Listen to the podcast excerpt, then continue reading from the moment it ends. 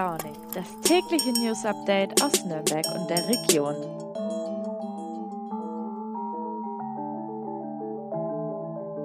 Guten Morgen, liebe Leute, zu Früh und Launig am Freitag, den 13. Mai. Die letzte Folge für diese Woche an einem Tag, an dem die Abergläubischen unter euch vielleicht besonders vorsichtig unterwegs sind. Ein Freitag, der 13. Den gibt es übrigens in jedem Jahr mindestens einmal und höchstens dreimal. 2022 ist es allerdings nur der heutige im Mai und es gibt ja viele Mythen rund um diesen Tag. Ich wollte euch gerade ganz überzeugt erzählen, dass ich absolut kein abergläubischer Mensch bin, bis mir dann eingefallen ist, dass ich schon zu den Personen gehöre, die häufig ganz klassisch dreimal auf Holz klopfen, wenn sie was Positives aussprechen, um zu verhindern, dass dann wiederum irgendwas Schlimmes passiert. Aber das war es dann, glaube ich, auch schon mit meinen abergläubischen Anwandlungen. Und weil das Wochenende naht, starten wir jetzt auch direkt mit der heutigen Freitagsfolge und mit diesen Themen. Mehrere Tage lang hielt der Großbrand im Nürnberger Süden die Feuerwehr in Atem. Darüber spreche ich mit unserem Polizeireporter. Es geht außerdem um die aktuellen Preissteigerungen und ihre Auswirkungen. Und wie immer erwarten euch die besten Tipps fürs Wochenende. Los geht's direkt mit meinem heutigen Gast Alexander Brock. Er ist Polizeireporter und hat deshalb vor allem die Berichterstattung rund um den Großbrand in der Nürnberger Grünewaldstraße übernommen, der am Montag ausgebrochen ist. Hi, lieber Alex. Kannst du uns noch mal kurz zusammenfassen, was da passiert ist? Ja, also wir bekamen etwa um 13.30 Uhr die Alarmierung am Montag, dass ein, ja, eine Kindertagesstätte in Brand stehen soll. Also ich, bei solchen Sachen, da fahre ich direkt hin, weil in dem Moment wusste ich noch nicht, sind da Kinder betroffen, waren da Kinder drin und ähm, wie, lau wie, laufen da die ähm, Löschmaßnahmen und die Rettungsmaßnahmen. Also ich bin hingefahren und habe dann von weitem schon Blaulicht gesehen und beißender Geruch war in der Luft. Ähm, viele Nürnberger haben das auch bei klarem Sonnenschein auch sehen können, dass da dichte Rauchschwaden in den Himmel stiegen. Und ich war dann in der Ulandstraße zunächst mal und bin dann hintergelaufen bis zur äh, Grünwaldstraße und dort brannte ein Haus lichterloh und die Einsatzkräfte hatten da wirklich erhebliche Schwierigkeiten, diesen Brand in, in den Griff zu bekommen. Es hat sich dann aber herausgestellt, dass das Ganze ein, ein, ja, sagen wir mal, Rohbau ist es nicht mehr gewesen. Es war schon ein fast fertiger Bau. Allerdings war es eben noch eine Baustelle und äh, noch nicht bezogen. Ähm, eine Kindertagesstätte, die 250 Plätze anbieten sollte und im Herbst eröffnet werden sollte. Und es wurde dann sogar die Katastrophenwarn-App ausgelöst, richtig? Ja, die Katastrophenwarn-App wurde ausgelöst, weil der beißende Rauch sich ähm, ausgebreitet hat und die Anwohner die Fenster schließen sollten und die Türen schließen sollten. Die, die auch die äh, benachbarten Kindertagesstätten, also es gibt da noch zwei weitere, die wurden auch erstmal geräumt und später mussten auch da die Fenster zugemacht werden. Also die ähm, Bevölkerung wurde da auch äh, ja Tuschur gewarnt. Du hast auch schon erwähnt, dass die Einsatzkräfte erhebliche Schwierigkeiten hatten beim Löschen und die Löscharbeiten haben ja auch lange gedauert, beziehungsweise hat es lange gebrannt und der Brand ist auch immer wieder aufgeflammt. Woran lag das denn? Also zunächst muss man mal sagen, dass 80 Einsatzkräfte, jetzt spreche ich nur von Feuerwehrleuten, im Einsatz waren. Es äh, war zwar auch die Berufsfeuerwehr, die hauptsächlich, aber auch die freiwilligen Feuerwehren, das muss man auch immer wieder betonen, dass äh, die hier auch ausrücken und äh, mithelfen. Und die, ähm, der Brand war deswegen so schwer zu, naja, ich habe mir das mal erklären lassen von dem Einsatzleiter. Es geht darum, dass der Brandschutz noch nicht abgeschlossen war. Auch der, der hätte dann sowas, so ein Ausmaß verhindert. Also sagen auch dann, sagten auch die Feuerwehrleute vor Ort. Das heißt, bestimmte Hohlräume waren nicht abgeriegelt, also zwischen der Außenwand und der Innenwand dieses Holzgebäudes. Das muss man auch dazu sagen. Es ist ein ähm, Holzgebäude gewesen, das in Ständerbauweise errichtet wurde. Und ähm, Holz brennt natürlich bekanntlich sehr gut und hat äh, durch die Hohlräume innen drinnen äh, zwischen Außen- und Innenwand entsprechend immer wieder Sauerstoff zugeführt bekommen. Wie so ein Kamineffekt, das muss man sich wie so in so einem Kamin vorstellen, zieht der Sauerstoff von außen an, das Feuer zieht äh, den Sauerstoff von außen an und das Feuer kann sich dann ungehindert auch weiter fortsetzen. Und so war das Problem auch bei den Löscharbeiten. Äh, man wusste nie so recht, wo jetzt dann das Feuer sich denn vorgearbeitet hat, weil es war nicht sichtbar. Okay, und die Einsatzkräfte konnten, glaube ich, dann irgendwann auch gar nicht mehr ins Gebäude, oder? Es war dann auch so, dass die Feuerwehr äh, Montagnachmittag von innen nicht mehr löschen konnte, weil die, äh, dieses Gebäude dann einsturzgefährdet war. Die, für die Sicherheit konnte man dann äh, nicht mehr garantieren, also hat man die Trupps rausgenommen und nur noch von außen gelöscht. Das hatte das, das war das weitere Problem, weshalb das dann so lange gedauert hat, weil man auch von außen äh, weniger gut sieht, wo die Glutnester sind, wo denn die neuen Brände entstehen. Genau, und von zwei bis drei ähm, Drehleitern wurde dann oben ähm, der Wasserstrahl draufgehalten. Okay. Und weiß man denn mittlerweile schon, warum es gebrannt hat? Ähm, das weiß man nicht. Was die Polizei aber ausschließt, ist Brandstiftung, also äh, vorsätzliche, dass jemand vorsätzlich den Brand gelegt hat. Es gibt Vermutungen, dass es irgendwie mit den Bauarbeiten, die dort im Gange waren, zusammenhängt. Aber das wäre zu spekulativ. Da äh, würde ich jetzt einfach nicht äh, den Ermittlern vorweggreifen. Ich weiß nur, dass am Einsatzort selbst die ähm, Polizei die Bauarbeiter auch vernommen hat, um das Ganze ein bisschen einzuordnen und auch dem, äh, dem Ganzen ein bisschen näher zu kommen. Ja, das Gebäude war ja fast fertig und sollte bald von Kindergarten und Hortkindern bezogen werden. Da sucht die Stadt jetzt gerade nach Lösungen.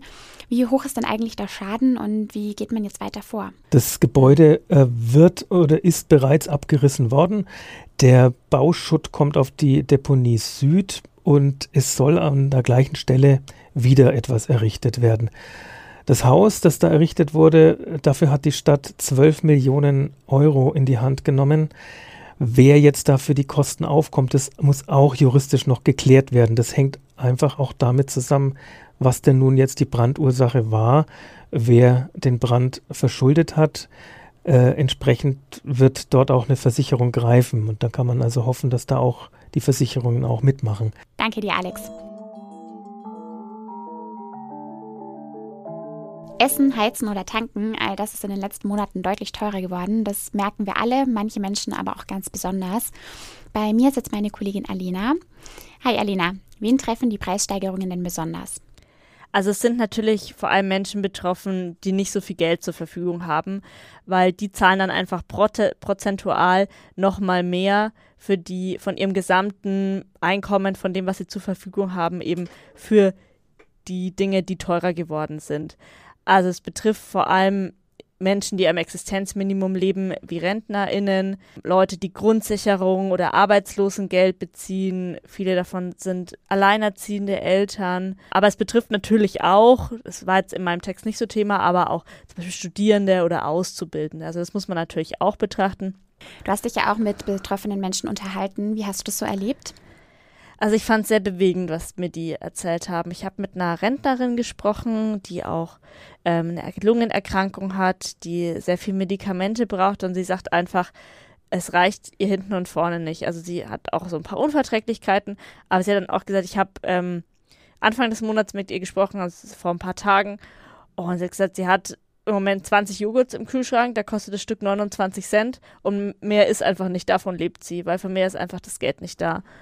Und sie sagt, sie will ja gar keine großen Sprünge machen, sie will keinen Urlaub, sie will aber einfach in den Supermarkt gehen und sich eine Butter und eine Milch und einen Salat kaufen können. Und auch eine alleinerziehende Mutter von zwei ähm, Söhnen im Alter von sechs und acht Jahren, die sagt, sie weiß teilweise nicht, wie sie ihre Kinder ernähren soll. Ähm, ständig wird, fragen sie sie, Mama, wann haben wir wieder Geld? Und sie muss einfach jedes Mal sagen, nein, wir können nicht in den Tiergarten gehen, ich kann dir die neuen Schuhe jetzt noch nicht kaufen, das Eis geht nicht. Und das ist natürlich schon eine harte Belastung, wenn nicht nur, sage ich mal, der Alltag eingeschränkt ist, sondern auch eben das komplette soziale Leben. Und das macht den Betroffenen schon sehr zu schaffen. Du hast dich unter anderem mit dem Sozialamt und auch der Stadtmission Nürnberg unterhalten. Wie nehmen Sie denn die aktuelle Entwicklung wahr? Also Sie sagen, früher sind die Menschen oft so gegen Ende des Monats gekommen, wenn dann das Geld alle war. Jetzt kommen sie oft schon Mitte des Monats und klagen wirklich, dass sie sich viele Sachen einfach gar nicht mehr leisten können. Dazu gehört Obst und Gemüse, dazu gehört Milchprodukte, Öl, aber natürlich sind auch die Sorgen, groß, was den Energiebereich betrifft. Also es gibt ja auch das Energiesparprojekt in Nürnberg, die Menschen da kostenfrei beraten, wie denn da Energie eingespart werden kann oder was es für Möglichkeiten gibt. Und vor allem eben Menschen, die mit Gas heizen oder ähm, die eben Gas nutzen, da ist es auch schon massiv angekommen. Und haben Sie dann auch bestimmte Forderungen an die Politik? Ja, also sie sagen vor allem, die Regelsätze müssen hoch damit eben diese Preissteigerungen ausgeglichen werden, weil es kann nicht sein, dass Menschen, die wenig Geld zur Verfügung haben, dass für die zum Beispiel gesunde Ernährung einfach nicht mehr möglich ist, weil sie sich kein Obst und Gemüse mehr leisten können, weil alles teurer geworden ist. Also diese, die Regelsätze müssen an diese Preissteigerungen angepasst werden. Sie sagen auch, dass so Sachen wie ähm, eben der Heizkostenzuschuss, der jetzt ähm, im Juni kommt oder Anfang des Jahres wurde in Nürnberg auch schon das Wohngeld erhöht, dass das sinnvoll ist und dass das auch bei den Menschen ankommt, aber es muss eben sich auch auf die Sozialleistungen, ähm, also auf die Regelsätze, muss das Gleiche passieren. Danke dir, Alina. Alina hört die nächste Woche übrigens auch gleich schon wieder, dann allerdings als Moderatorin von Früh und Launig. Und zum Abschluss für diese sommerliche Woche gibt es jetzt noch die besten Tipps für euer Wochenende, das wettertechnisch ja auch ziemlich vielversprechend aussieht. Andrea aus der Fein Raus Redaktion hat wieder für euch gesammelt. Guten Morgen, Katja. Guten Morgen, liebe Userinnen.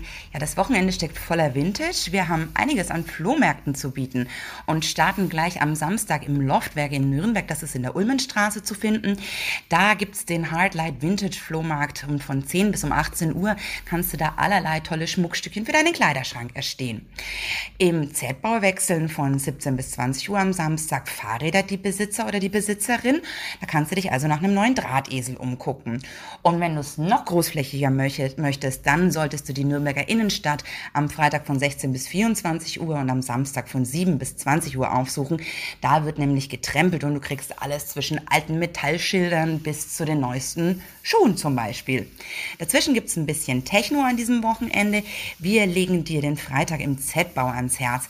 Da tritt nämlich die Techno-Ikone Paula Temple aus Großbritannien auf den Plan und heizt dir mit ordentlich Techno ein. Ab 22 Uhr wird sie dann auch unterstützt von lokalen Residents, wie unter anderem Dominik Lamé aus dem Haus 33. Und wer sich ordentlich schaudern und fürchten möchte, der sei äh, im Weekend of Fear in Erlangen im E-Werk richtig. Da ist von Freitag bis einschließlich Sonntag jede Menge rund um Fantasy und Horror geboten. Wir wünschen dir ganz, ganz viel Spaß und Happy Weekend! Danke dir, Andrea. Unten in den Shownotes verlinke ich euch auch die Homepage von Fein Raus oder ihr stöbert euch mal durch die kostenlose Fein Raus App. Da findet ihr noch mehr Tipps und jede Menge spannende News für Nürnberg und die Region. Und damit wünsche ich euch jetzt ein wunderbares Wochenende. Viel Spaß bei allem, was ihr tut und womit ihr es verbringt. Nächste Woche begrüße ich an dieser Stelle wieder Alena. Macht's gut und bis bald.